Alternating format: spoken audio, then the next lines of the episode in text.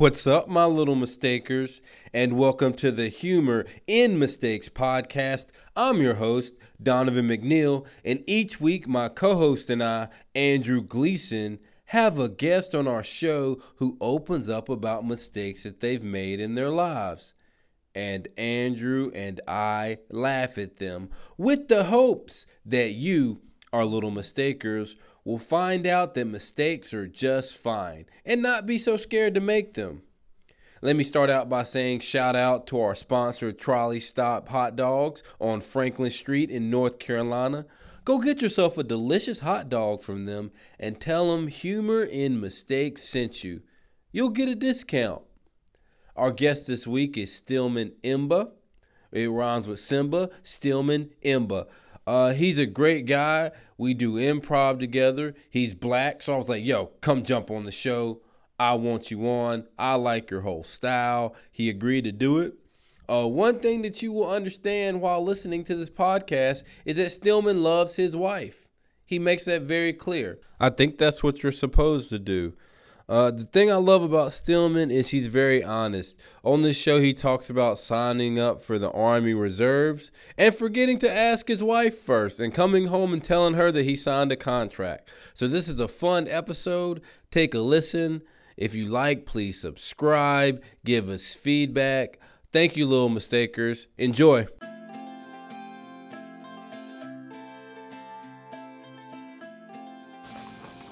What's up, my little mistakers, and welcome to the Humor in Mistakes podcast. I'm here with comedian, fellow friend, fellow brother, Stillman Imba.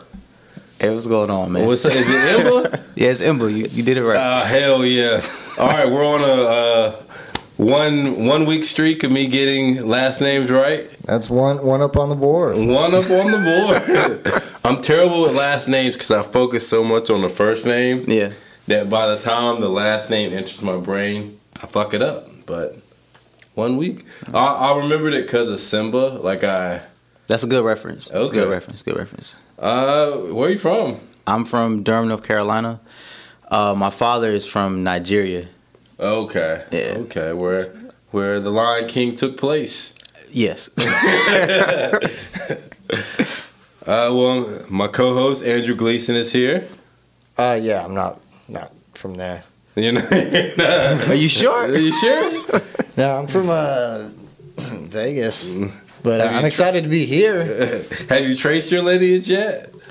My sister did, but I know it's like a little different for like the women's side of the family, and all that. But yeah, uh, mostly Irish. Go figure. Okay. Well, welcome everyone. Uh, Stillman, you're here because you look like a man who has made mistakes before.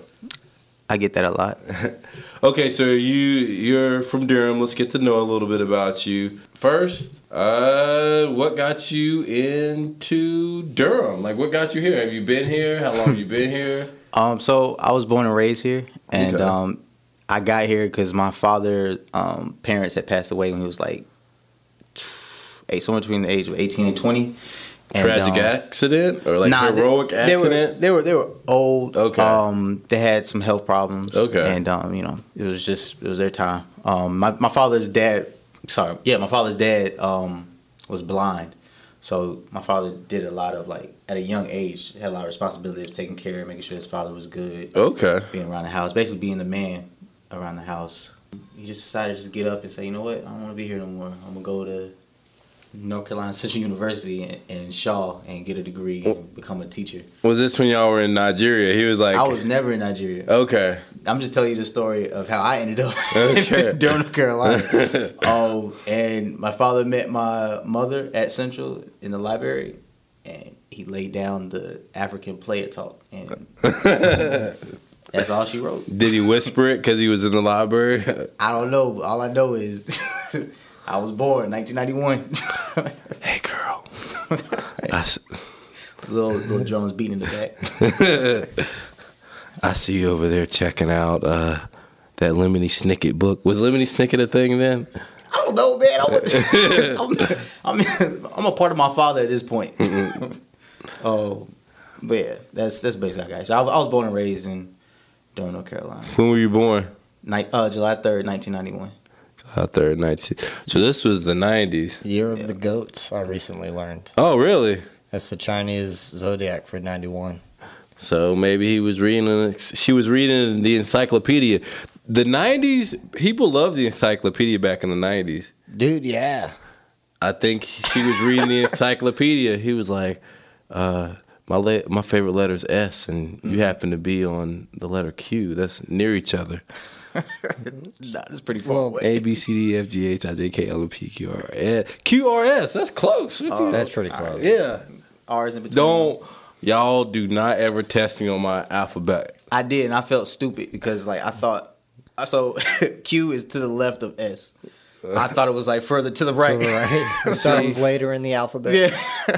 See, when I was in trouble, you had to say them backwards. You had to start with Z. So my alphabet game is on point. I'm not gonna test you. Yeah, we're not gonna get down there. Okay, so you were born in a library. Or- no. Um, Probably thought about in the library. Yes. Yeah. I was Yeah. thought about. Yeah. Libraries can be sexy places. I love librarians because of what they do for society. They help people find their library books. Yeah, man. Look, the librarian look is sexy. It is. Because Shout out to Tina Fey. I used to have a crush on her on Saturday Night Live. let me tell you something about Tina Fey, bro. I love it. Like, never mind. Let's get back on track. Uh, oh, yeah, you're from Durham. Yes. So, what was it like growing up as a kid here? It was good for me. I know a lot of people like. There's a lot. Of, A lot of people say like, "Oh man, Durham is Durham is bad. You're gonna die." um, nah, that's not.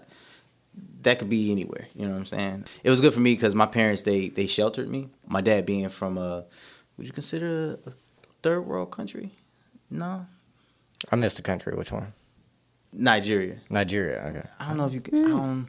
I don't know if I could consider. But basically, I guess the we're not. I'm not good on my you know geography and all that stuff. So I'll keep it simple and just say that um, being the, being out of country, um, being in growing up in those you know areas of Nigeria that my father did, he wasn't as um, fortunate as we are here. So he had to do a lot more.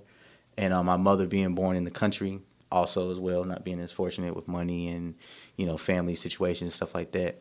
They vowed to themselves that, hey, we're going to get our education. They both got their masters.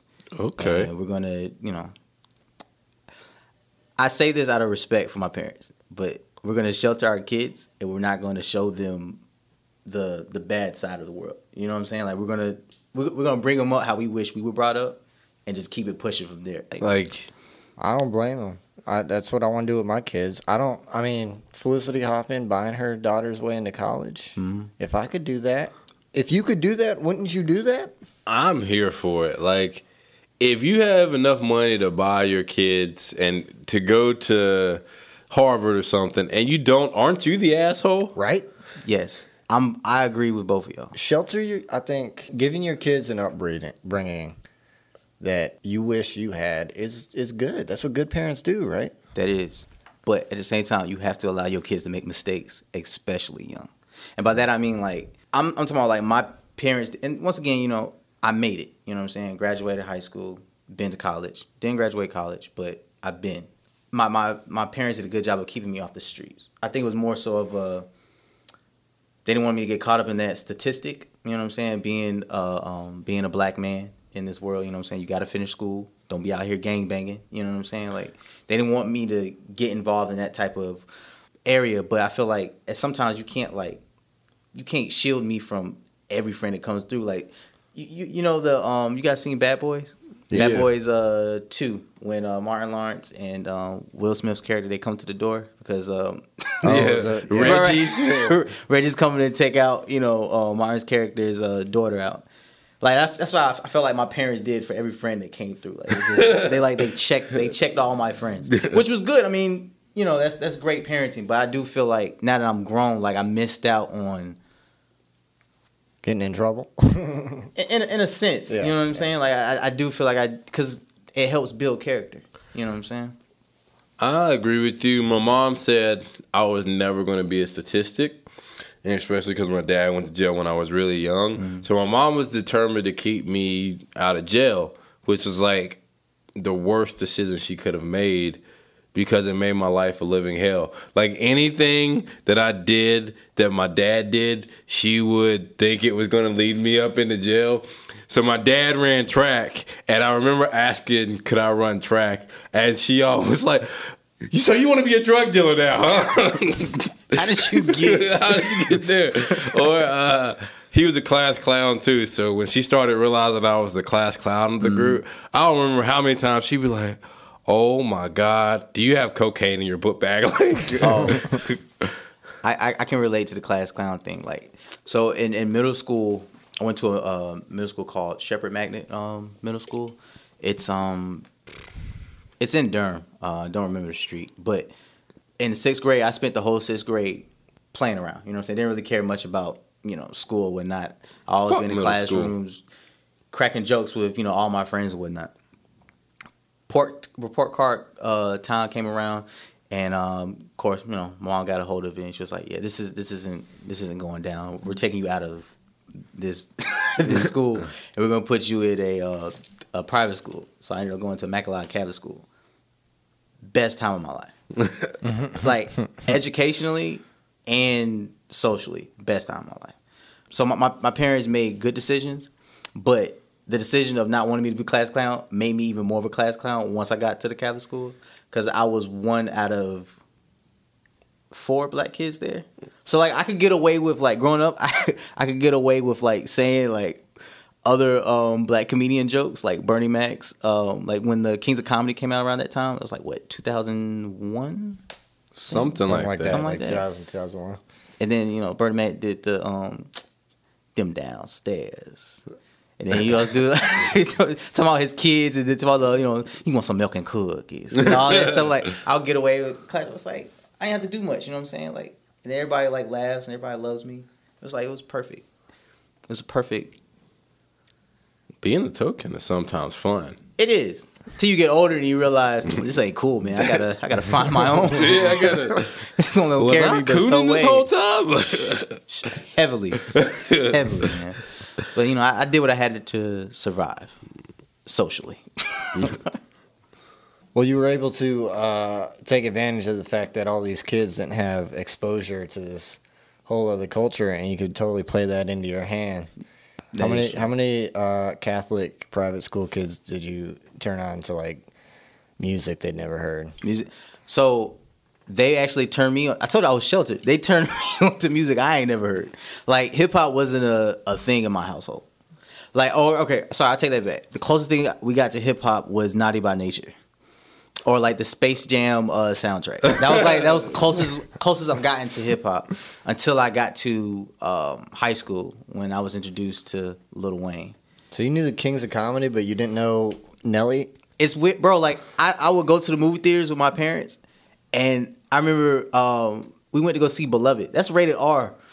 You know the movie with Oprah Winfrey and uh, Danny Glover. Like that movie is hardcore on so many levels. A kid my age should not be watching this movie, but we did. It was all about like if we're if you're gonna be introduced to all this stuff, I'm gonna be with you. So it was kind of like on on that guard. So it wasn't a lot. What about when you lost your virginity? Did they let you experience that on your own, or did, they, yes, I experienced that, that on my own. they weren't they weren't holding my hand with that, but I do remember my my dad um, asking me a question. Um, my my uh, girlfriend was in. Um, this was like years later. I'm like anywhere between senior year of high school and towards the end of freshman year of college. Um, I remember my dad asking me. Um, girlfriend's upstairs at the time, and I came downstairs to get a blanket, and my dad stopped, and he had like a. I'm gonna try the African accent. I'm not African, so. but he's black, so it's But I'm okay. black. I just want to make sure. And my dad Yeah, is. this is, not me. Yeah, this is not Andrew. this is me. I remember my dad coming downstairs to get a blanket. I remember my dad asking me, "Hey, uh, let me talk to you for a second. Uh, are you having uh, sexual intercourse?" And I remember looking at my dad. It was like my father and I. We didn't share like intimate conversations like this. You know what I'm saying? Like I'm talking like it was never like never me coming home from a uh, from soccer practice saying, "Dad, I didn't play well." Why not, son? It was never like those type of conversations. Oh, so no. to jump from nothing to like, are you having sex? it's kind of like it's huge. And I was just like, I'm gonna say no, but then I was like, nah, this is my dad. Like you look into your father's eyes, regardless of whether y'all talk or not. It's like, yeah, I am. then I remember him saying, okay, okay, okay. Uh, are you using protection? I was like, yeah, yeah, yeah. I was like, all right, as long as you're using protection, we are fine. we are good. Be safe out here in these streets. like, I don't want to be a grandfather. I don't. At that point, I think like thinking back to, it, I feel like he was like he wanted to, he because he was working on being more involved in my life. Like, once again, this is like fast forward. We missed a lot, but we don't need to talk about that. he he wanted to be more involved in my life, so that was his way of trying to like start conversation. You know what I'm saying? He started. The, he started like on, Yo, like like on the mountain peak. He could have asked you how your day was first for a couple weeks. nah, dude. Are you having sex? that that was He probably marked it in his journal. I really bonded with Stillman today. We're working on our, we're working on us. I, I love that man. He's awesome. So, question for you: uh, You grew up in a home. I grew up in the same way. Um, I don't know if Andrew did, but like where you just didn't talk about feelings. Yeah. You have children now. Are you going to raise them the same way, or are you going to open up and talk about feelings? So, all right. So I'm definitely going to um, open them up and talk about feelings, or I guess no, I'm not gonna crack them open and pull out some emotions. Like you feeling like this today? Nah, but um, so so I was fortunate enough to marry um my uh, high school sweetheart. And um, she's a, a person who really values. She comes from a, a family that they opened up and they expressed to themselves and it was like, "Hey, mom, I know you did this, but I don't like the fact that you did that." And the mother would be like, "Well, you know what? I'm sorry that you feel that way, but it is what it is." You get what I'm saying? So like, Yeah. they, she grew up from a family where they were able to, they were taught not to hold stuff in because when you hold stuff in, it's gonna later on, it's gonna like you could be, you can you can hold something in for like two months, like, and then like three months later, the person that did something to you two months two months ago will just hand you the wrong sandwich, and then you'll just like lay loose on them, hmm. and it'll be like, what grounds do you have to lay? You know what I'm saying? And it just it causes more problems. I was like, yeah. So that was. I feel like my parents held stuff in the four years that they were together before me, and then after I was born, it was just every day a premature. Right. No, I'm joking. I'm joking. Oh well, Kinda. that. but yeah, you know, it's, it's it's like that. Just it just continues building and building and building to the point where it's time to to fix situations, but you can't because it started like years ago. You know what I mean? Like the root of it started years ago to the point now you don't even know where it's all tangled up. You don't know where to begin. So um, she, I'm I'm going by. I'm going by her playbook. I'm letting her take take the take the wheel. Okay. I'm letting her drive. I'm in the passenger seat taking notes when she's not around, and I'm just gonna follow follow that because I want my kids to be, um, I want I want my kids to be more comfortable in their with the, in their own skin. You know what I'm saying? Or I guess in their own head. I would I would say mm-hmm. that'd be a better way of And it's it. not. I don't have kids, but from everything that I do know, I have worked with small kids before, and I. It's not as hard as people think. It's not as daunting. Kids will talk about their feelings. It's only when they're taught that they need to suppress them.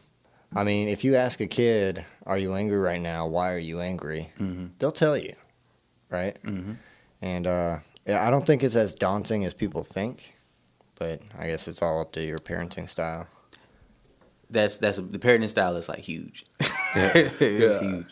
I feel like that was typical in like especially in African American homes, like not talking about feelings, and it's something I've had to get out of. Because I remember I was an RA, I'm, I'm working on it, but when I was an RA in college, I remember this dude opened up to me, like one of my residents, and he was telling me how he had a bad day and stuff.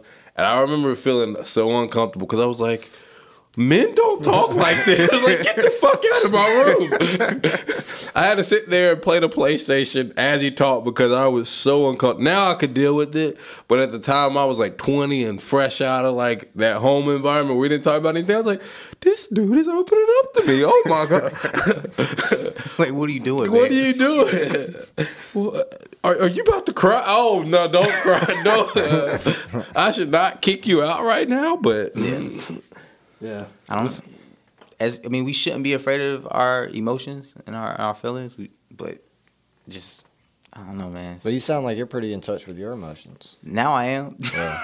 you know what I mean? Like, because I mean, for one, my um, significant other, you know, my partner, my ride or die, is someone who is open about her emotions. You know what I'm saying? So it's like, I, I don't know. Like, so my wife and I, we've had um, we we've had arguments, or we'll get into like conflict with one another. Not about like, who's this bitch, or so where you going now, but more so of like, so why you not talking? Like, how are you feeling? Like, did I do something that upset you? Did me just be like, nah, I'm, I just, I just, no, I'm good. I just don't want to talk about right now. But we need to talk about it. Like, are we gonna, what, what is it that we're gonna do moving forward? You get what I'm saying? So it's like, to this point, I feel like it all comes on me. This is like the one, like, I'm not speaking for all men. I'm just speaking for me. Like, I am the problem in my relationship. You know what I'm saying? Because I choose not to. Sometimes I'll like hide back in my shell and choose not to communicate. But like communication is is so important. It's important, but sometimes you got to take a step back, analyze how you feel, and how to best approach a situation. Sometimes you don't want to talk about shit right after it happens. Yeah, I, I, I agree with that. Like sometimes I think this overly open, say how you feel, some moment you feel it, can be dangerous because you haven't had a ti- time to like filter your thoughts, and that's when you end up saying something that, That will you don't wreck- mean. you just wreck, wreck everything. Like, um, I, I I agree with y'all. You know, 100. percent Because like, especially me, like in the moment, I'm going to say something that should not be said or nor should be thought of. But because like, especially I feel like I'm being pressured to produce something. Some sometimes like like I know like my wife, she doesn't um she she never wants to anger me. You know what I'm saying? Or she never wants to get under my skin or be the reason why I'm having a bad day. Nobody wants to be the reason why your best friend, your brother, or your loved one is having a bad day. Nobody wants that to happen. But if you're trying to, if something happens in in a situation, I'm trying to be very vague with this, but yet general at the same time. Um, if something does happen in a situation, and you're thinking to yourself like, I really don't like that he did this, but I know if I um, say something, he's you know he's gonna take it the wrong way. So let me let me start from here and build my way up. So then they'll bring something else like, hey, you didn't take the garbage out the other day. Like, come on, it's, it stinks in here. I need you to take the garbage out. And then you being who you are, you're thinking in the back of your mind, you're thinking to yourself like, really like I'm out here bringing money, you know what I'm saying? Getting, getting trying to get as much money as I can, putting food on the table. All right, I forgot. You know what I'm saying? Then you start having these little petty little arguments. then they start building up. And then in the heat of the moment, the truth comes out as to why this conversation even got started. so now we're like sitting here like, how do we get here? And then you're mad because y'all get it. Well, that's the thing. And I feel like sometimes in the heat of the moment, I'm like, I really want to call you a, a bitch right now, hmm. but I'm not going to. So I'm going to shut down and come back later. I feel like a lot of times that doesn't happen on the other end of the court. But It- hey, I blame it on the movies, man. So there you go. The movies, Social media. the movies, social media. Like as a kid, we used to watch these movies like Baby Boy, right? Mm-hmm. Where she'd be upset and Jody be like, the dude be like, you know how I feel about you, girl. And then that's all he would say. and like in all these movies, the dudes would be like, yo, you know I really care, I just can't express it. And that would solve the argument. So I grew up emulating, like, that's all I have to do. Like, I don't have to express my emotions. Mm-hmm. All I have to do is say, look, you know how I feel about you, baby girl. And like everything's worked out. Everything should just fall in line. Yeah, Like, she knows they how I what feel that about means. her. Yeah, I'll never have to say it. Nah. You gotta say more, dog. oh, I'm trying to learn that now. The movies are accurate. You gotta say a lot more. Oh man. But and what sucks is that it's gonna be a minute before. I mean, there might be some indie movies out there where they um portray a a good uh, relationship between a man and a woman, to where the I'm talking where the man is look is looked at as the sensitive one, but still keeps his like it isn't looked at as a as a wuss. You know what I'm saying? Like I feel like we, we get into that category where if you share your emotions, you're you're a straight wuss. Like there's nothing there's nothing man about you. But that's a whole nother topic because like what does it technically mean to be a man? You know what I mean? That's a whole nother topic. True. I also think, man, when it comes to emotions, people are like, oh, you don't open up your emotions. Uh, you don't open up emotionally. That makes you weak or something. I, I don't know because like okay physical pain can hurt right Mm-hmm. but we've established how important mental health is right Yes. so if you want to protect your brain and your emotions and have like a higher wall because someone can destroy you emotionally and you can't go to work for two weeks or months at a time. You take up a drinking habit or a drug habit. Like people can wreck you emotionally. So why is it so bad for you to really protect your emotions? I it's, it's tough. It's tough. It's tough for both sides. I, I I have a wall up. It takes a while to get past it because I know people can affect me emotionally. I'm cool with it. I accept that. You're a sensitive guy. I could be. uh, all right, so uh, I don't know where we were, but we were getting to know you. Yeah. Where, Um, uh, you college. He went to college. yeah. yeah. So Where'd you go to college? I went to North Carolina Central University, um, 2010, and uh, I went there for solid two. I want to. I want to somewhere between two to three years because I dropped out on the verge of reaching my junior year of college. Um, and uh, yeah, so I, I dropped out because my my father died. Um, year was what was it? 2012. 2011, 2012, one or two. I'm terrible with time. Um, and uh, he he was he, was teaching at he was a professor at North Carolina Central University. He was there for like 20, 20 years, and so I grew up on Central's campus before they made all like the you know changes that they made. So like after he left, um, he he he died of a heart attack. After after he left, it, it felt kind of like it, it felt really lonely walking on campus, going to classes and stuff like that. So I was just like, yeah, I'm done. So I dropped out, got a job, and uh, yeah, that's, that's that's basically it. Were you in the service for a little bit? I was Okay. So I um I, I guess we can keep the story going on then. So I, I dropped dropped out of college, began working at as a um as a as a runner server at a um, contemporary Mexican restaurant. Did that for a little bit. Then I worked at Talbot's and Brooks Brothers and Pottery Barn for Kids, all within like I say I dropped out 2013. Between 13 and 2015, I worked those odd mini jobs.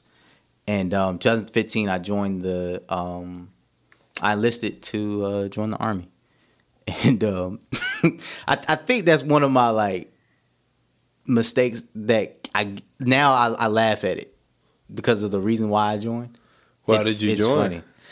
Because I wanted to be a man. I wanted I wanted to know what it felt like to to look at fear and laugh at it. That's why that's why I joined. I want to be Rambo. I wanted to be Ram. Well, okay, I didn't want to be Rambo, but I, I I did want to, you know, say I was like like I'm I, I packed on some weight, you know what I'm saying? But I was skinnier like then, you know what I mean? And I just didn't feel like walking amongst, you know, the trees.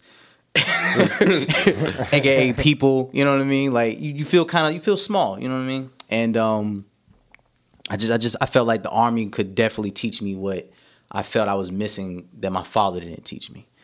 Um, boy, was I wrong. Hundred percent. If I think I feel like if I had joined the army, like if, if I, I feel like if I was born thirty years ago, and I joined the army, then yes, You'd be a man. I would have I would have definitely got what I thought I was gonna get in terms of like the the, the amount of toughness. You know what I'm saying? Because like they were able to beat you back in the day. You know what I mean? Like, you know, they they, they can put your hands on you. You know what I mean? Oh, Vietnam vets. Yeah. Talking about like, wa- talk about not talking about shit. I I don't know, man. So yeah, like That was the original Don't Ask, Don't Tell. They, they beat your ass. they yo any anything goes back in the day. Now it's it's a lot. It, it's it's a lot safer as, for a human being to um, to join the army because you know they got the SHARP programs in place, the sexual harassment sexual harassment assault response program, which I feel like is really good, um, especially for women. And uh, they just it's just it's a lot in place now. Um, if you're thinking about committing suicide, they they're they're real heavy on that. Like, I'm, I'm talking about to the point where, I kid you not, we've we've had a couple of uh, m- my time there. I was stationed in uh, Fort Stewart, uh, Georgia, so I was with the Third Infantry Division, um, Rock of the Marne. Oh, hashtag it. Hashtag it. Shout out to them. Shout out to Rock of the Marne. Um, one of one of our buddies was uh, thinking about committing suicide or tried it. They'll put him on um, something that was called um, Suicide Watch, and it's literally either a team leader or somebody will be in the room with him for 24 hours. He has to leave his door open, the bed in the middle of the uh, middle of their um, think of like dorm rooms, in, in like the middle of their room, and they don't get any sheets. no, they, they- no, they got sheets. They had pillows. this is it. Thirty. They, they were well taken care of. um, but it, it was. I mean, that's just shows you how much time has changed. I don't know what they did during the Vietnam. You know, what I'm saying during like way back in the day uh, for situations like this. But um, I know like they don't play no games. They don't play no games now. So Well, speaking of suicide, I want to just say one thing. Epstein did not kill himself.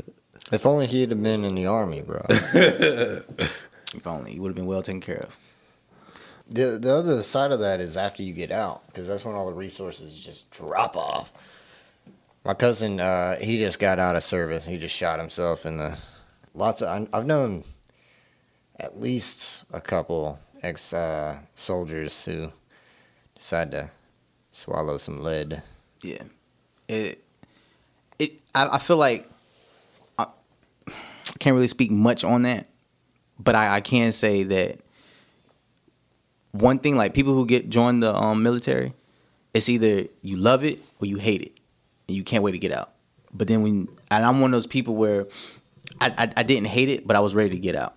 And um, once I got out, though, one thing I will say is I don't miss. The only thing I miss is just the brotherhood that was there. The people that you actually like formed um, bonds with. That you be out in the woods, laying down in the prone position late at night. Believe it or not, it gets cold in Georgia. Between the hours of three, no, between the hours of two and early in the morning, whenever the till the sun comes up, it is cold. if you're by the coast, it is freezing, especially out there in in the in, in the neck of the woods. It is cold.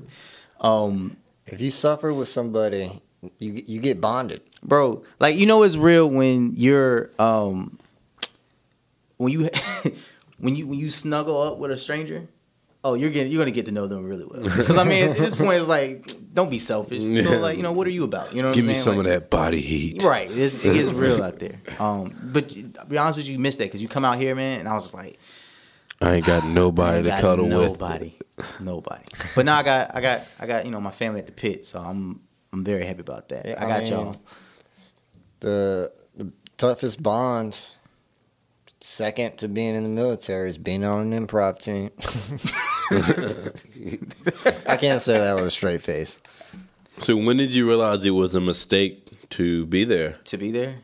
So I, I realized it was a mistake to be there once I got to my duty station, and I kid you not, there's a small town next to the base, of ne- next to Fort Stewart, which is the, the name of the military base, and um, it's called Hinesville.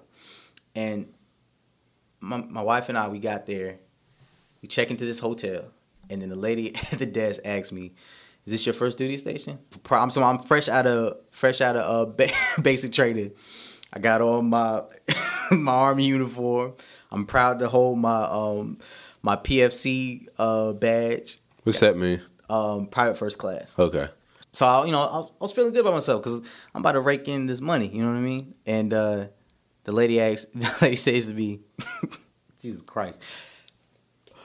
Um, I hate that this is your first duty station. Like that's not the first thing you say. Yeah, you don't want to hear any- that. You don't want to hear that. up fresh. Oh my god. So like since then, I felt like everything was going went downhill. It, it wasn't. It wasn't really yet confirmed for me until like two years. Where I basically had like a year and a half left on my contract. It was like a three year, thirty six week contract that I had signed, and um, it wasn't until like a, a year, or it wasn't until almost a solid two years in that I realized, yeah, this this isn't for me. Cause you, you'll you'll know as soon as you get in. Like anybody can if, if you have a strong will, like if you if you have a goal and you're and you're like focused on that goal, and my goal was to become a better me.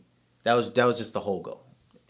Um, you you can succeed, but like once you get into that threshold of whatever it is you're trying to get into, like for for me at that time it was getting into the military. Like I realized that I did not like waking up at four o'clock in the morning just to make sure that I can make it to formation at six thirty in the morning. That's what I had to do. You know what I mean? Because like, especially living not on post but living off post, like you gotta you gotta get past that traffic because you're not the only person that gotta come into work this early, and um, also knowing that the the soldier creed that we had to rec- uh, to remember and recite, I didn't.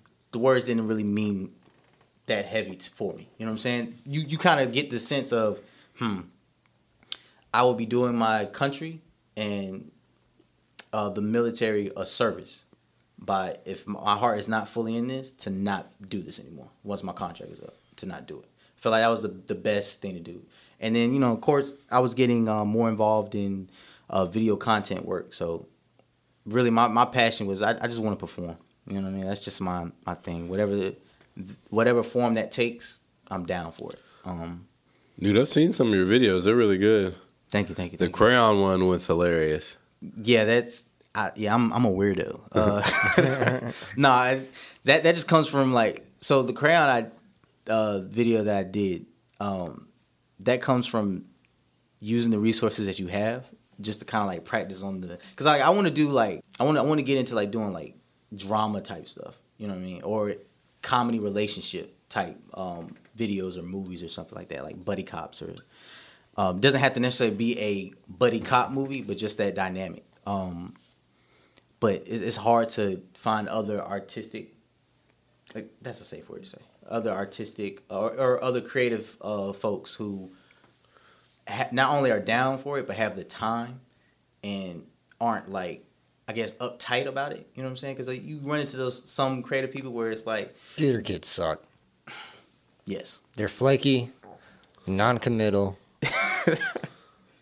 Sometimes they really irritate me. They need all the details. yep, All of them are basically the reincarnation of a man who's not dead yet, Robert Downey Jr. Like they talk, they talk like. So what is the message I'm trying? Bitch, I'm just trying to film a fucking comedy thing. Like, let's just well, let's have fun. Let's yeah, like- let's just have fun. Well, what is the take behind this character? Like, eh, you're in North Carolina. Chill the fuck out. Come on, man. But yeah, so I, I guess I'll share with because I haven't really gotten to like when I so the mis- the mistake was once I got out, I realized, hmm, I didn't have to join the army to better take care of my family because before I got in, money was low. You know what I mean? My wife and I we just basically just got married. It's 2014. We just got married. September 27th, 2014. you remember that I, date? I remember. okay. You know what I'm saying? That'll take care of conversations we had earlier. Man, seven. So I remember that, and um, you know what I'm saying. I'm, I'm working two jobs, but it's just it's just not paying. So I was like, you know what? I got to figure something out. But then I get out. While I'm in the army, I realize, wait a minute, I'm making close to three thousand dollars a month, and I'm only making this money not because I'm a PFC, but because I'm married. So like, there's a lot of good benefits that come from, you know, um, being in the military. They, they take care of your family. They do a good job of I have to say they did a good job of making sure that I had a roof over my head. I had the amount of money I needed to pay for those. You know what I'm saying? Bills. Wait, if you get married, you get more Yeah, money. Yeah, man. It's called um, what was it BAH? Uh, basic uh, basic allowance housing or uh, it's basically money for. I'm about housing. tired of this shit, man. Yeah, you don't get I'm- no money getting married out here in the civilian world. Um, no, well, no, you uh, you get to decide uh, your like whether your person lives or dies or whatever. Like you, your income, you get to pay like s- less taxes if you're married. If you have children, you get the uh, the children tax cut. Like this is this is discriminating against people who are single. They want to force you into that. They, they need to force you into that lifestyle because a nuclear traditional family is the. It, it makes the country the strongest it could be. It's a. We'll get to that later. It's a numbers game. Yeah. We'll get to that. Oh, oh, Put a pin on it. I'm, I'm, I'm gonna tell you something about when I figured out that the the army itself is a is a business. Oh yeah. I didn't I didn't I didn't get that. My- Remember, I was sheltered growing up. So, and uh, that's not like when I say I was sheltered. I'm not blaming my parents for my upbringing. Because at some point, as a as a young teenager, you get to choose like I want to do this, I want to do that, and then you have that fight with your parents. I didn't I didn't fight. I was more comfortable playing video games, um, watching TV, or hanging out with the friends that my parents do approve of. You know what I'm saying? I was I was comfortable in that. in Path that of life. least resistance. There you go. Yeah. Um, so I realized that, hmm, the it's the fact that you're on a contract, you can't get out of it. So you have no choice but to to finish. You have no choice. I remember being in basic training. One of my um, drill sergeants. I don't. Do I remember their name? One of them is drill sergeant drill sergeant Stein, drill sergeant Wright, and I forget the other one. But the think of when you think of drill sergeant Wright, I, I want you to think of the um, Honey I Shrunk Our Kids guy, the the main character. I forget his name. Uh, the scientist. The oh, one the that- scientist, yeah, the weird yeah. di- dude Yeah, yeah. that su- kids. Yes. God damn it. Think think of him What's his name? with a little more muscle, still short though. Have the face is somewhat identical, but he'll he'll kick your ass. You know he what was I'm saying? in Like- Little Shop of Horrors. What's his name? Andrew. What's his name? look it up, Andrew. I don't even know why. I think I know it. What's that? Uh, I know it. It's just, I hate that, man. It's just like some fucking innate knowledge that you've known all of your life, and then second, can't think of it. the second someone asks you, you're like, uh, what is it? I, I'm not good with names. I'm. I'm be He was in. Ghostbusters too, wasn't he? yeah, Yeah, he was. He Okay. was. He played the neighbor. He did.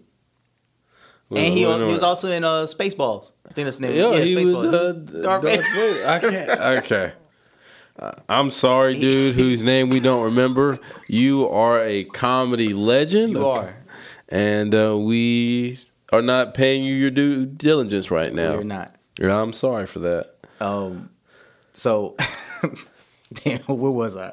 Right. So my my, my uh, drill sergeants, they would tell me, they would they would tell all all of us, um, the fastest way out of here is to get through.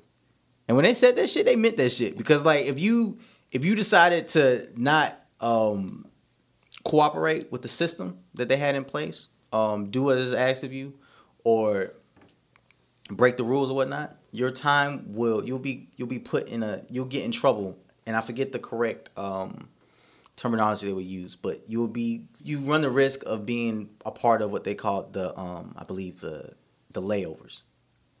I believe that's the right term for it. It's basically the kids who aren't going to graduate with the uh, the other the soldiers who are going to graduate basic, basic training, and you'll have to wait longer before you can go home Oh, because so- it's, it's a it's a paper. It's uh-huh. I can't. That's as far as I can go. I don't want to. I'm I'm not like you. This is something you can speak of. yeah. You know what I'm saying? But it's just I just want to make sure that if I'm gonna go deep into it, I can remember the the correct terminology so I don't leave you know you guys astray. But just know that if you messed up, you run the risk of basic training, which will last like what three months. You run the risk of not getting home for an additional two months. Okay, because you have to continue basic training. So it's either Well, fall in not, line. Not that you have to continue basic training. It's just they, they they will. So these layovers will stay and they'll clean. and I don't know. It's like they gotta. I I don't know what takes them so long to ship these guys out. I don't I don't know. I can't speak on that. It's, It's- like they, they hold you. It's It's like blackmail. It's either you fall in line, listen to everything we say, you'll be punished. or and you get home in three years, or you can talk back, and we get three years can turn into three and a half years, and it can turn into four. This is what it is. and it's like you just keep your mouth shut. So you have to continue. So you have to do that no matter what. And they, yeah, they just hold you hostage basically. They just hold you. But Yeah, I was always afraid to like go to the military because I was like, will they break me? They will they break my like happy go lucky spirit? Cause I cause I have the tendency to be like, okay, you told me to be here at five o'clock, but just to protest, I'm coming in at five o two. Oh, in, in that case, yes, they will break you for that. like you, I promise you, like you show up late to uh, formation, which is basically just like it's a, it's a roll call, making sure that everybody's still alive, making sure that um, everybody's here, ready for the workday, and then at the formation, we after we do the um the the roll call, you know, we stand at attention for the flag or for for the for the for the horn or I forget what it is, the horn or whatnot, and then we do our little Bugle. the bugle. There you go. Ah, you're military. Uh, Boy Scouts.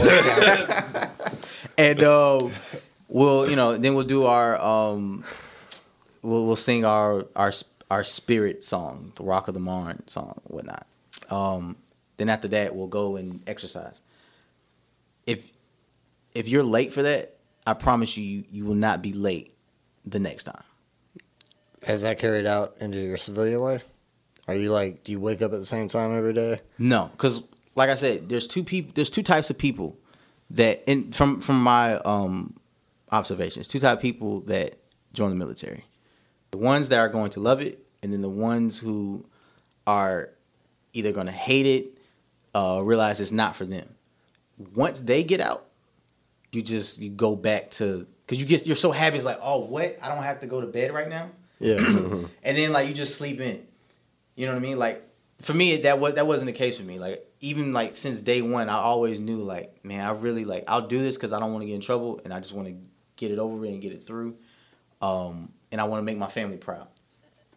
But psh, the moment I get my release papers, yeah. oh, I'm I'm I'm done. But it's good to be on time for things. It's good to have a set schedule because when you have a set schedule and you start early, you can do so much throughout the day. Yeah. So I'm I'm trying to get back into that into that that groove of things because I'm trying to get back to waking up at 7 a.m. every day. It's- it's just so hard. it's tough. it is tough. If you can do it, you're one step ahead of everybody else. Yeah. Yeah, I used to wake up early and go to the gym every morning, like at like six, but that stopped. oh man, But um, I keep I keep forgetting where um we're at. So I'll just go ahead and just say the the mistake. The mistake is I decided to join the military not for myself, but for the people around me. I decided to join the military for for my family, which is not a bad reason.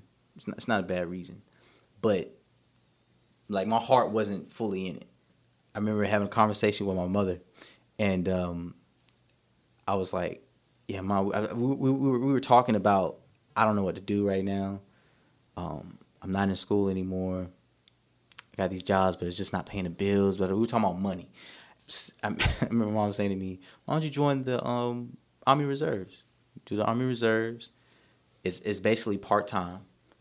They'll pay for your school, and you know what I'm saying. Go go to school for what it is you want to do. I want to go to school for filmmaking." And I was like, technically, I'm, I'm married now. I'm like, what, 20, 23? So I'm at that age now where it's like, I, I hear you, mom, but you know what I'm saying? I'm my own man now. But at this time, this point, I was like, you know what? I'm not gonna do that. I'm gonna, I'm gonna do more, and I'm gonna take my mom's advice. I'm, I'm, I'm, gonna, I'm gonna seriously think about it. Thought about it, signed up. So I want to do Army Reserve. They asked me what uh, MOS I was interested in. I told them that um, I want to do uh, infantry because I feel like that would be the best MOS to prepare me for what I want to do outside. You know what I want to do once I got out, which was become a policeman. And I remember the um, staff sergeant that was taking care of my paperwork. I remember him telling me like, um, okay, okay. So I was thinking about putting you in military police MOS field, but I don't. That's not gonna really uh, prepare you for when you get out because you're gonna have to change your whole system. You know what I'm saying of how you operate as a policeman. Well, you gotta start shooting people. So it was like infantryman for sure. That's, that's what you're gonna do. So I passed that little one one one, which is basically you run a mile, see how fast you can run a mile, and do push ups in a minute. How many push ups you can do in a minute, and then how many sit ups you can do in a minute. I passed that. Now we got to go to a place called MEPS, I believe, which is located in Raleigh, and that's where your paperwork goes and your recruiter goes with you to further background check. Um, you get thorough um, physical um, exam. Um, you do eye exams, and uh, you just that's ba- that's basically where once you leave there, you'll know for sure whether you're going or you're you're you're not accepted. And um, so I remember doing everything, and I found out that um, I had flat feet when I was in there. And if you have flat feet, you're flat feet. You're not supposed to be. They're not supposed to take you because you're gonna be on your feet so much. Your feet, you're gonna you're gonna start having problems, which is what I experienced when I when I got in. I've experienced feet problems, but um, they let me anyway because it's a numbers game. Or They they need the numbers. You Yeah. know. Um, Did you not know you had flat feet before, like when I you were know. dancing, or I played I played basketball, I played soccer. Um I you know what I'm saying, class clown, anything a class clown would do in the classroom, stand on top of chairs or whatnot to get a laugh. I did that. Never had any problems with my feet. Until I joined the military. But that's because you got a lot of weight you carrying. Fast forward a little bit. So I'm at the I'm at MEPS and I'm waiting for I guess the where I can get to choose my the MOS, make my final selection of my MOS. And I remember my recruiter coming out and him coming up to me was like, "All right, so uh, I got some good news and I got some bad news. What you which one you want to hear first? I was like, "Let me hear the bad news." He was like, "Bad news is they're not accepting anybody else for Army Reserve right now." ooh, I was like, "Okay." he says, "Good news is they're accepting people for active duty." I was like, "All right." So now I'm stuck with a. Now I've, I've I came in wanting going to do Army Reserve, so I can get my education, and you know what I'm saying, do my get my civilian on basically, to help better my help better myself so I can help my family. Now I'm stuck with the either or of do I go home and just stick it out with these two jobs and just like really like have grit, you know what I'm saying, and just just stick it out, which is what I should have done. Not because the army is bad, but just because it's doable. There was nothing wrong with my situation. I was just scared. Um, or I join active duty, make some money, but it's not the reserves. it's not it's not the reserve. I'm be honest with you. I, he probably knew when he was taking you there. yeah. bro. they're always accepting Army Reserve. There's never. so it's, it's a numbers game. You got to keep the numbers. It's like I've never heard of. We're not accepting. So like, there's recruiters right now as we speak recruiting people to join Army Reserve and active duty. It's, Yeah. it's 24 hours. It's nonstop. He hit you with He that hit me uh, with that boy. that uh, high high stakes sale. he got me. Oh, he got me good because I'm sitting. I'm just like, all right, all right. And then as I'm talking, he's saying like, "Hey man, like, here goes the pitch." he was like, "Listen, I know it's, it's scary. You don't want to do, you know, you come here. I'm in reserve, but you know, you don't want to do active duty because you're afraid to go out and die. I get it. But listen, man, you're gonna make a lot of money. You're gonna you're gonna join active duty. You know what I'm saying?" You're gonna go overseas, and overseas is where all the money's at. Let me tell you something. My first trip to um, what's it, Afghanistan, um, I had nothing. Got back home, seven G's in my bank account. Speaking all these numbers game, right? I'm thinking myself like, that's what I need right now. You talk to a brother need some money, man. Like I, I can't mm-hmm. pay rent. That's what I need. I got in, never got deployed. it's like, so I, I started playing the lottery like a week ago. I don't play anymore because I won. I won the first time. I won a hundred dollars. And I was like, okay, two dollar ticket got me a hundred dollars. So I, I made a ninety eight dollar profit technically. I was like, oh sweet, this is, this must be the ticket to play. Played again, paid twenty five dollars for a twenty dollar Diamond Dazzler, um, another two dollar Holiday Cheer, and I think that was it. That was in, in a Fiji water because I didn't want to be that guy that goes up to. This is my first time ever like or second time buying lottery you don't tickets. want to just be buying a buying a lottery lottery ticket. ticket. You know what I'm saying? It's like it's like going to the store buying condoms. You got to put something You else. gotta put something else up there because like just condoms like either you you you you run your it's like for me I'll be afraid of whether the um the clerk is like either this guy is a sex addict or this is his first time. It's not a good place to be in. For They're so expensive nowadays, too, man. what condoms? Yeah, Oh, I wouldn't know. yeah. You've been out of the game, I've been and the you got a kid on the way, so you definitely don't know. Yeah, I've been out of the game for Yeah. a minute. Yep. Um, trying to think. Yeah, because I used to get the the big pack every two weeks or something. It was something like eighty bucks a month of just like because I would get the expensive Trojans because I feel like a Trojan. There's a lot of things I'll skimp on in a date, like paying the bills or like, or try to get that cheap appetizer. But the condom, mm-hmm. the condom can make or break whether or not you're gonna have sex. Like never skimp on the condom. yeah, if you hand me a Durex, Durexes are trash. I'm not putting on a Durex. I swear I'm not. I will leave. respect. I mean, I don't. I mean, I wore Durexes. you were a Durex man. I mean, especially when you ain't got no money, like you gotta do what you gotta do. I get it. My dad handed me uh, a brown paper bag full of condoms when I was like 18. And uh, they were all Durexes. And that was what I that was what that was what I learned with. Once I experienced the Trojan ecstasies, those are good. My Let me get a sponsor. Fire and Ice back in the day was when I I don't know how much they are now, but like those. I think they were the same price as the ecstasy Yeah. ones. Yeah. Y'all know what rock bottom is? No. Premiums. You ever use a premium? Never heard Are of those the free ones that they hand out on college campuses? Yeah. Premiums, man. You play with your life when you use a premium. like uh, it cut off circulation. And I'm good. You you use premium so you don't have to use them again. So like you uh you Are they even lubricated? Uh, they don't know. I don't know. So what happens when you use a premium is she sees how uncomfortable you are, and the next time she might chip in so you can get something better. Cause like the whole time you're having to stop, like my dick about to fall off, and she'll feel sorry for you, and then she'll chip in. Then then Durexes, and then y'all can work up the Trojans. It's like a Yeah, the Trojans were always uh, The go-to. first choice. Yeah, I just tried the bearskin ones. They've been out for a while, but they're pretty good. They're not bad. Let me get that sponsor, Trojan.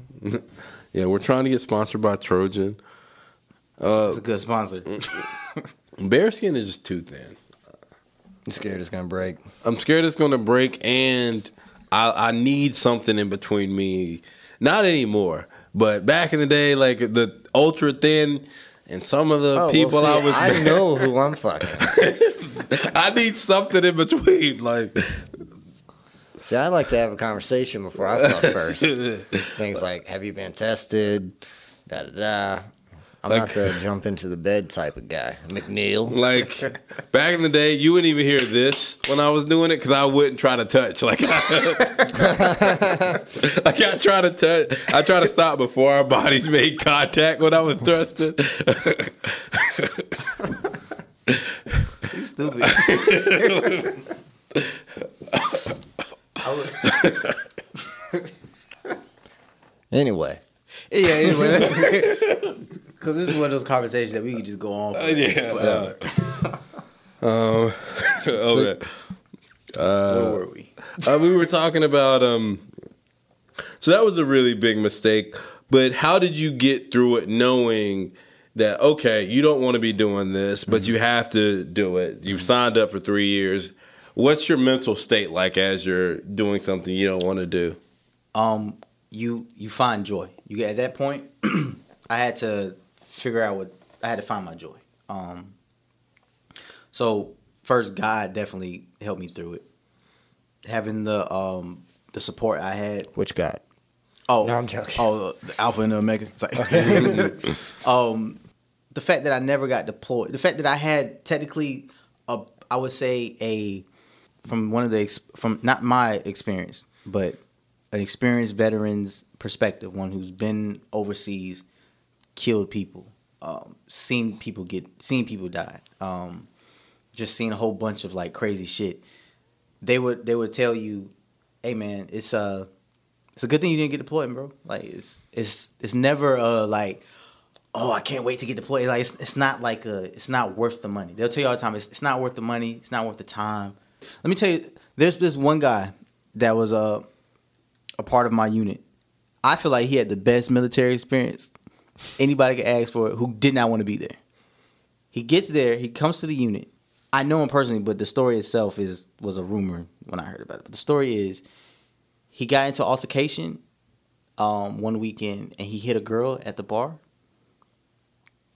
And um, his punishment was he it, it was a severe punishment, but I don't know whether he went to I think I, I want to say he went to jail, but he got out.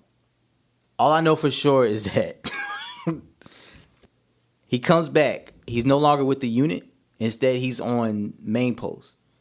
And guess what his job is for the next two two years of his three year contract? What? Watching the gate. He is the he is the mascot for Third Infantry Division.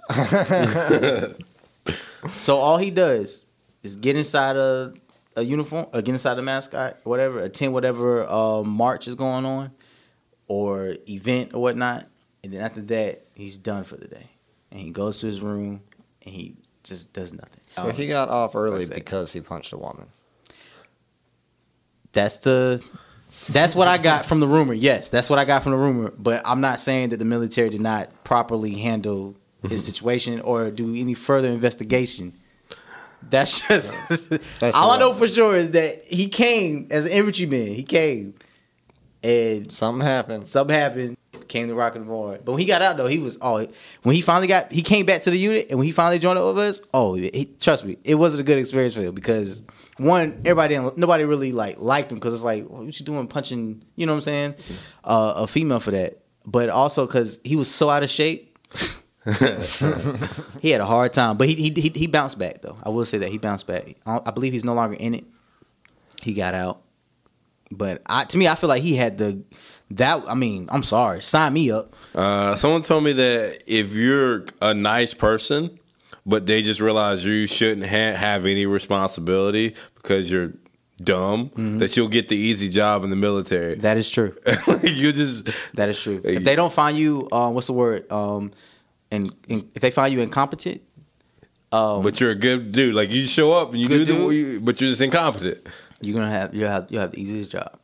Unless something really kicks off, then they'll probably pluck you and put you on the front line. Be like, yeah, just just run straight over there. Because numbers matter. Yeah. numbers matter. Give me a wave one. Yeah.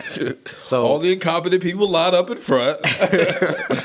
So I'd be the type of dude that if I ever, I would never join when I was a teenager. Yeah, I'd be the type of dude who would set up a situation. I would try to get the Purple Heart without. like I would slip on a be- banana peel, something break my ankle, and be like, "Ah, sure, I, I can't, I can't, I'm bro, hurt." people have done that, bro. I'm sure. People have done that. Like it's Look. yo legit. Like I'm telling you, like you either have people who love it, you know what I'm saying? They were meant to be there, or the ones who hate it, or for whatever reason, they will do whatever they have to do to get out of doing shit. That's what we call in the military shitbags.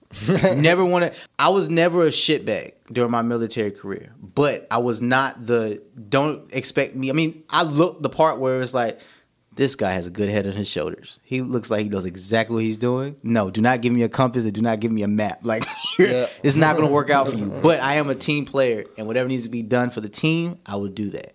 Oh, I'm a Legit. shitbag. See, Don't join. I would fall off a mountain. see, Andrew, On I told you, told you to play the game of the Boy Scouts. I was a star I was a star in Boy Scouts. They loved me, and I showed up late to everything because I knew how to play the game. Sure. I just I can't do it. I can't do marching. Marching, I think it hits my DNA a little bit. but no, it just You gotta see the hold thing. on. I just reapplied. I enjoyed my camp spe- experience. they're not gonna watch this. All right. Neville hears it. he ain't gonna care. Uh, but I yeah, I would sing off key on purpose out loud. I would. I enjoyed myself You'll be during that guy. marches. Yeah, just oh like- my god. That I mean, but I mean, that that's all, that's fun though. yeah, that's fun. you gotta f- find fun in it. I had fun during the day. I know you did. I worked the beach, hmm. so I sent all my staff out to teach their classes. I could read on the beach. I can go swim laps. I put myself back down for rifle director and aquatics director. Oh, you want aquatics? and, and communication director. Hold on. First of all, I saw you swim. First, second of all, you know they don't care. They don't care, but you gotta go to NCS for that. And that was tough.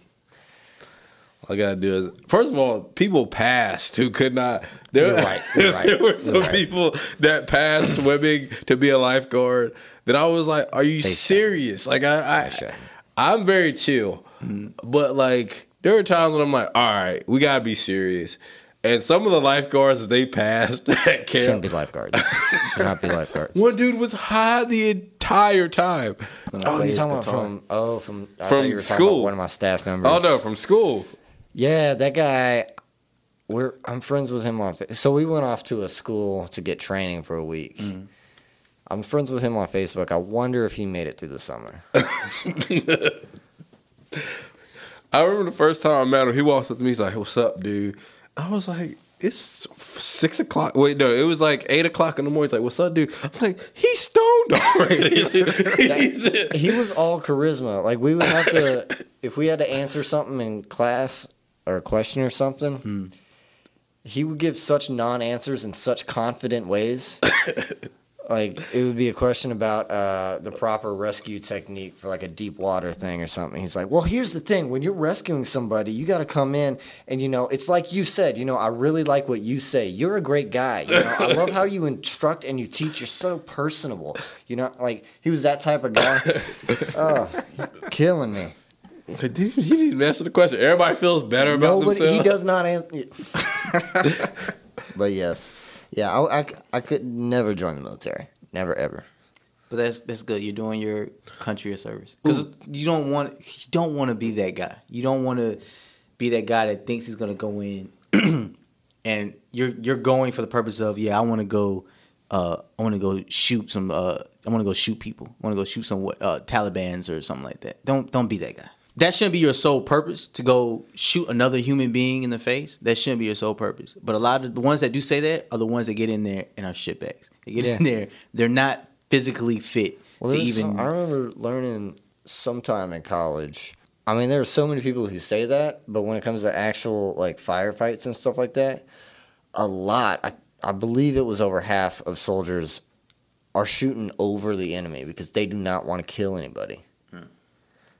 But that's a different thing. But yeah, I, I couldn't. I could never shoot anybody unless it was like a life or death. Like Yeah. I'm talking like you're in the comfort of your own home, Right. And somebody's breaking. That's different, Yeah. Versus going to somebody else's. It You know what I'm saying? We're basically be- doing the you could breaking and live entering. One street over from me and piss me off to the point of grabbing my gun. By the time I'm down to the end of my street, I'm like, ah, not It worth worth it. Yeah, nah, I'm good.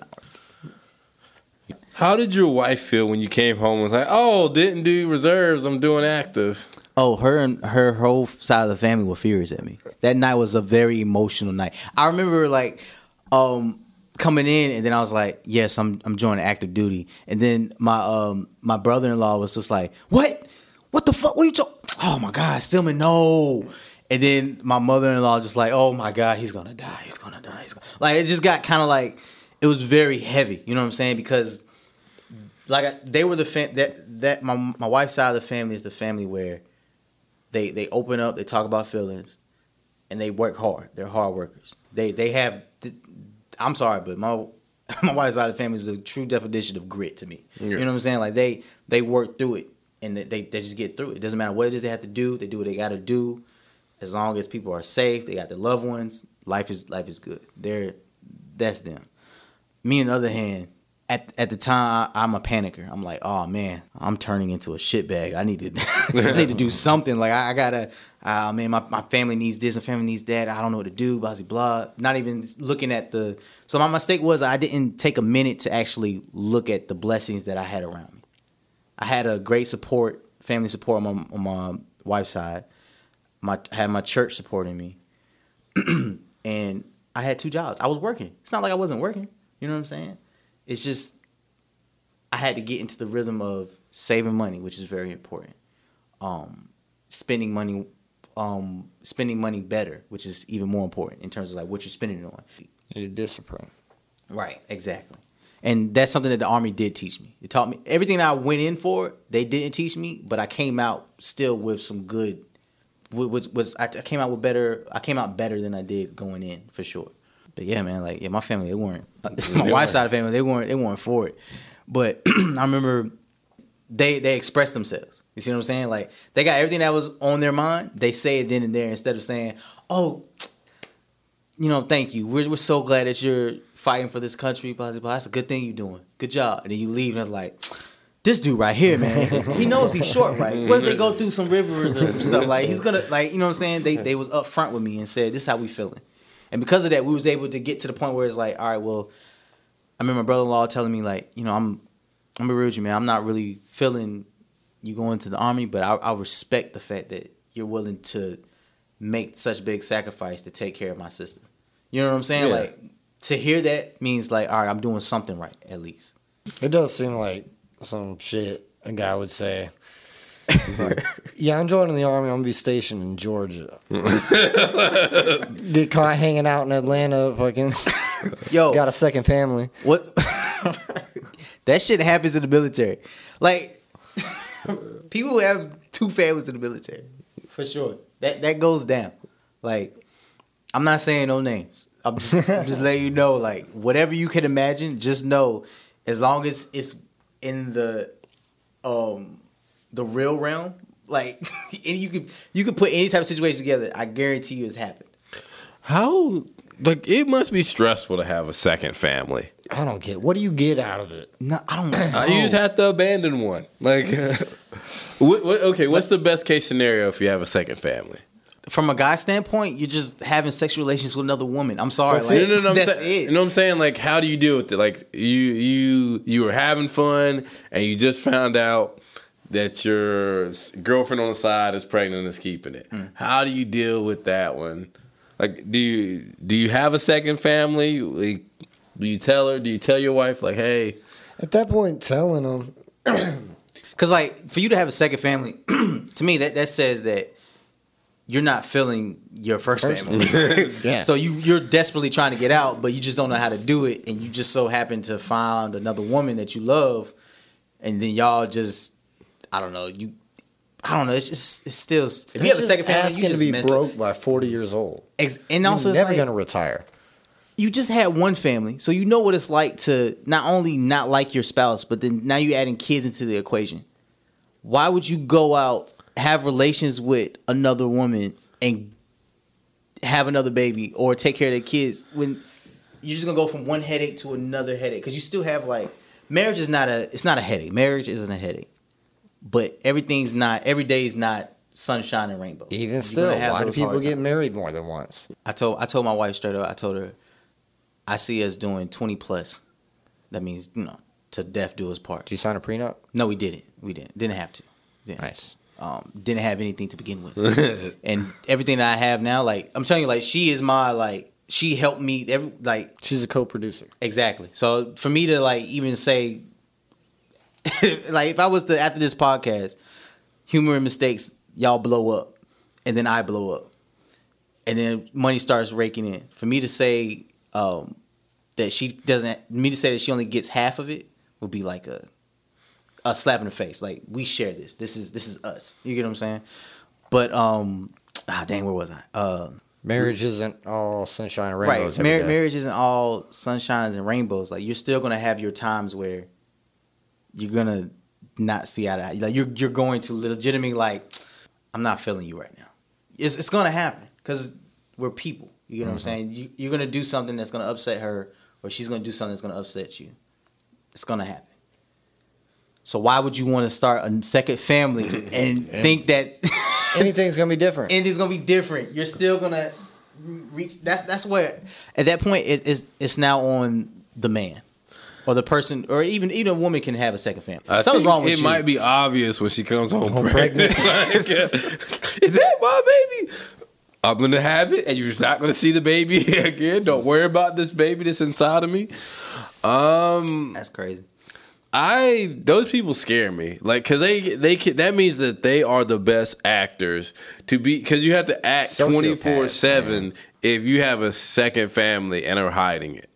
Like that shit. That and you have no emotion. yeah, you have no Yeah, emotions. none. None. Because if that was me, like, because I'm a man, I'm liable. Like, we're all everybody's able to cheat. So, so, so me saying that is, I could, I could cheat on my wife. Not going to, never have, never will. I could, I could, I could, I could cheat on my loved one. Right? Me cheating on my loved one could be one of many things. It could be one, um, just so happens I'm a sex addict. You get what I'm saying? Or, um, it was I, I was I was late hanging out with the friends. We went to the strip club or something like that. One thing led to another. Boom, I'm in this predicament.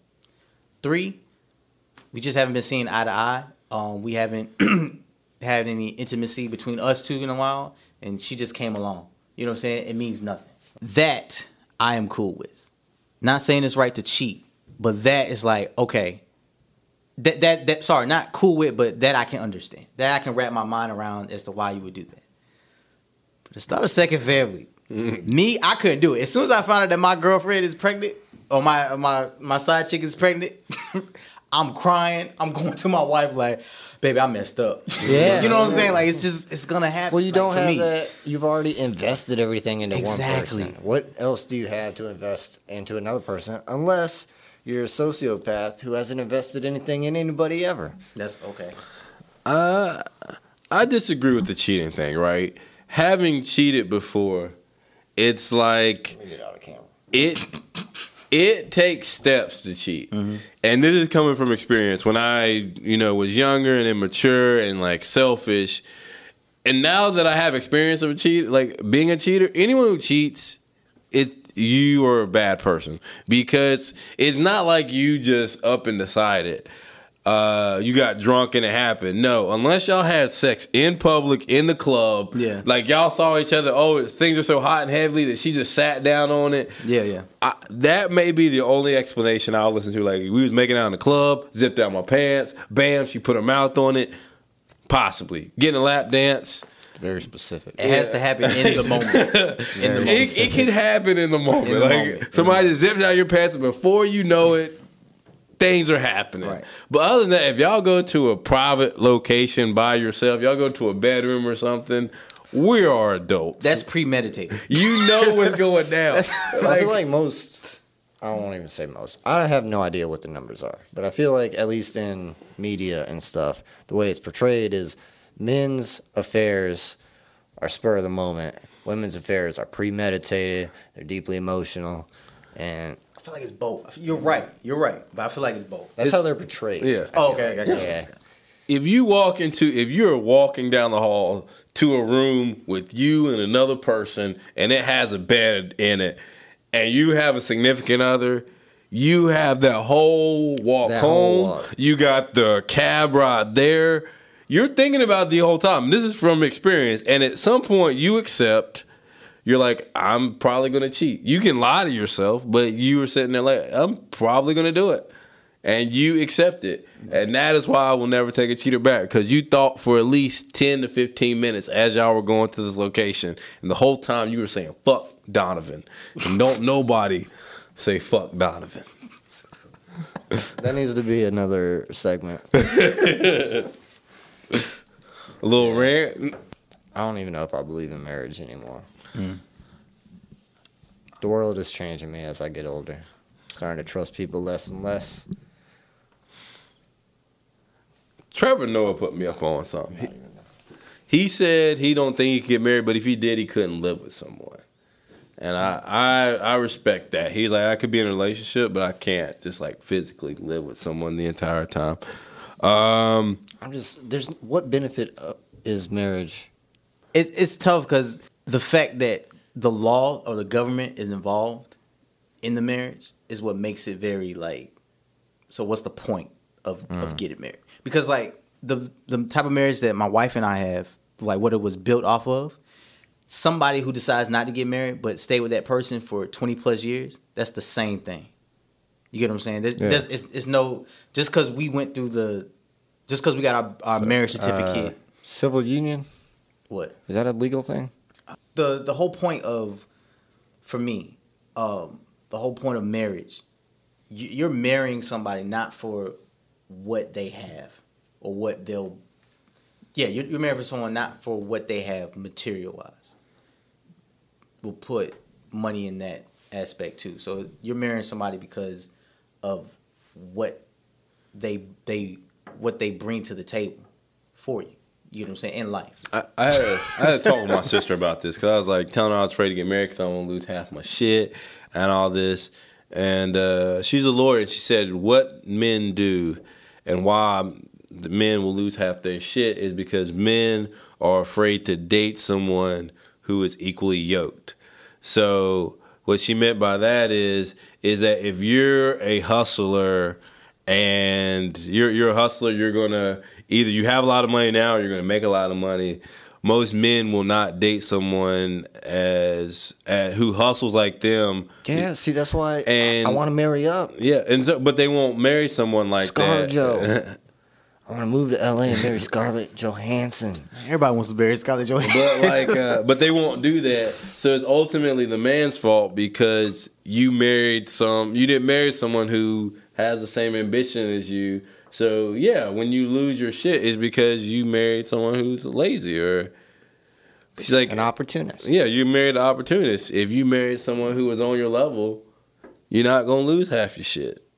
Very true. Yeah, Change my perspective. Also, if I married somebody on my level, she would also have nothing. so there would be nothing. but y'all can build together Exactly. If she's a hustler like you, y'all will be fine. Even if you build up something, she's gonna build up something. She ain't gonna want your shit. I'm gonna look. If you're a lady out there who's And you're a a hustler. co-host of a podcast, let's swap podcast handles. So, what are some of the lessons you've learned throughout life? one is is definitely because of my military experience just don't be in don't be in a hurry have grit you know what i'm saying like it's okay to still be in that this sucks. You know what i'm saying? As long as you keep moving forward you'll eventually get out of it. Because like whatever situation you know people may be in right now it's only temporary. It's never forever. You know what i'm saying? It eventually has their oh this is terrible or it can't get no worse than this. It's, it'll be over and then you'll be in a situation where it's like oh this is good. Um it's not so bad. Could be worse. Um so the military taught me that um Oh, well, we have a special surprise for you. okay Uh, here at this podcast, we like to do a little motivational speech at the end. okay Uh, we want you to give a motivational speech, a little TED talk, in- if you will, uh, to somebody that you think needs a motivational speech. Maybe you're talking to younger Stillman. nah I'm, I'm gonna do something different i could do that but i'm gonna give a motivational speech to the people All right, little mistakers, listen up. Today is wednesday. It's the middle of the week. When monday came you were saddened because you knew i had to go back to work today. Tuesday rolled around and you was like i think i can make it. Wednesday's here and now you're panicking. And you're waiting desperately for friday to come and when Friday does get here, it'll be gone just like that because you're having so much fun Friday, not thinking about the working hard and you know just letting loose and, and partying up and whatnot, whatever that looks like for you. I'm here to say to you, stop thinking about the days. Don't worry about what day it is. You can work hard and play at the same time. to all the men out there, it's okay to let loose. I'm not talking about anger. I'm talking about your feelings. Okay? It's okay to say, man, today sucks. I feel like shit. I feel like I'm not living up to expectations. It's okay to say, you know what? I don't want to drink hard liquor today. I want to drink apple cider. It's okay to drink apple cider, man. It's okay. Actually, Red's apple tastes really good. It's okay to go up to a female and instead of saying the most macho line ever, just going up to her and saying, Hi, my name is such and such, and I think you're pretty. You know what I'm saying? Or I think I'm really not good at this. Um, do you you want to grab a cup of coffee? It's okay to come like you ain't gotta come up to like, damn girl, that ass though. You don't have to do that. You know what I mean? Um, what else, man? Oh, it's okay to not have a clear definition of what a man is. Because it's up to you as a man to create your own definition of to what you feel like being a man is. You know, if if being a man to you is taking care of your responsibilities, then take care of your responsibilities. You know, it's, it's, as, it's as simple as that. Whatever a man looks like to you, just do that, but respect other men. And just because one man decides not to wear baggy clothes or skinny jeans with a button up and a tie doesn't mean he's any less of a of a man compared to you. So I think that's it. I mean, it's kind of it's not bad for being off the top of the head. That Good. I liked it. We got the non definition of what a man is.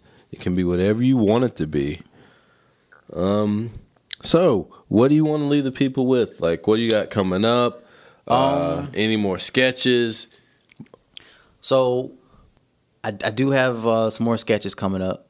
Um, they're still in the writing process. Um, if you haven't checked out the, well, if you want to, I have I do all my um, video content on Instagram, and um, you can find me at Imba TV ninety one. That's M B A TV nine one. Um, and I got like a not that many, but I got I got a, I got enough uh, content to keep you busy. Um, They're shot really well. Thank you, Like, thank you. you edited it. And did Yeah, yeah, Okay. I edited them myself. Um, NBA TV 91. Mm-hmm. Sweet. um, other than that, um, we got a cool, dope ass show this Friday. Um, at the Pit in Chapel Hill. Um, so come out. All shows are free. I think. Are you performing? I will be, but unfortunately, when they hear this, that'll be in the past. Well, that's in the past. Well, how soon will they be able to hear about the show or the festival going on November twentieth? No, They won't hear about that either. no, they will not. I They're gonna miss out. All right. Well, They are. I'm gonna do my best to document. There's a dope ass uh, festival happening on November 20th, and I'm gonna do my best to document it. So if you would like to see footage from that festival, um, I'm gonna have it on my Instagram. So check out my Instagram account at ImbaTV91. And uh, other than that, that's that's all I got. I'm just gonna continue improving with you, brother. What you got for the people? Uh, still haven't made everything the same name yet. Follow me on Instagram at Andrew Gleason NC. I got a new weekly series up, and I uh, dropping some sketches soon. Follow me on TikTok, where you can see other types of video comedy sketches and whatnot. Andrew Gleason comedy. Follow me on Twitter, where you can get my witty retorts to the Washington Post at A Gleason Comedy. And um, I believe the time this drops, there'll be a new YouTube channel, right? It's I sent you the link for it last night. Yeah, I'm aware. There's a Okay. new Humor and Mistakes YouTube channel. Yeah, Humor Mistakes Ooh. podcast. The thing is called Humor Mistakes podcast YouTube channel. Yeah, it's Definitely. yeah. You uh, you signed on and looked at it. Yeah, I'm a, uh co-owner of the Google account now. Yeah. and uh, so you can find me on there uh, doing this. Yeah. Uh, so yeah, we got a YouTube channel now. Uh, you can follow me on everything called I Keep It McReal. Uh, you can check out my latest hit TikTok video. It's ridiculous. I can't believe it. I dropped ten fucking videos over the last month and a half, and I'm dropping minute long videos on TikTok, and they average 150 views a piece. I got seven followers. He drops one video, 1,100 views, 1100 and growing and then like nine. Nine followers. I'm I'm fucked up. I didn't know the format. You got to do 15 second clips. I'm dropping it, hits, TikTok. baby. I'm dropping hits. If, if TikTok was during the, the 90s and above, you would have been fine. But this generation, we got to be. it. They got like yeah, they need it quick. We need it quick. I don't even understand TikTok, man. Like, how do you get popular just standing there lip syncing a song? Not gonna talk shit about the app though, because uh, Yeah, man, You're- you're got that's your success, people, bro. bro. yeah, that's my people. Like, yeah, TikTokers, my people. They tuned out a quarter way through this pro- podcast. Do you think they listen to podcasts? Probably not. They need like Do kids listen to podcasts? What they need, will like- do though, they'll like if a podcast is like popular, they'll take the funny thing from that podcast, Podcast and create and a, it'll be a clip. vid- yeah. yeah. I'm Just hearing that. Maybe one day they'll lip sync us. Like, maybe. Maybe. Um, well, if I would have said something, it would have still made me look like an idiot. So Uh, but yeah, follow us. Follow me on I Keep It McReal. Uh, sketches coming for you. We got a new one coming tonight, which Yeah. it'll be in the past, so that doesn't matter. Uh, but yeah, we got stuff coming for you. Uh, yeah, when is this dropping? Uh, before Christmas, right? yeah, uh, Stillman, thank you for jumping on the podcast. Thank you for having me. guys. Andrew, thank you for co-hosting. Uh, remember, little mistakers, everybody makes mistakes, but it's okay. Thank you for listening to the podcast all the way through. If you've enjoyed this, please like and subscribe, or just let us know what we can do to improve your listening experience. Thank you, little mistakers.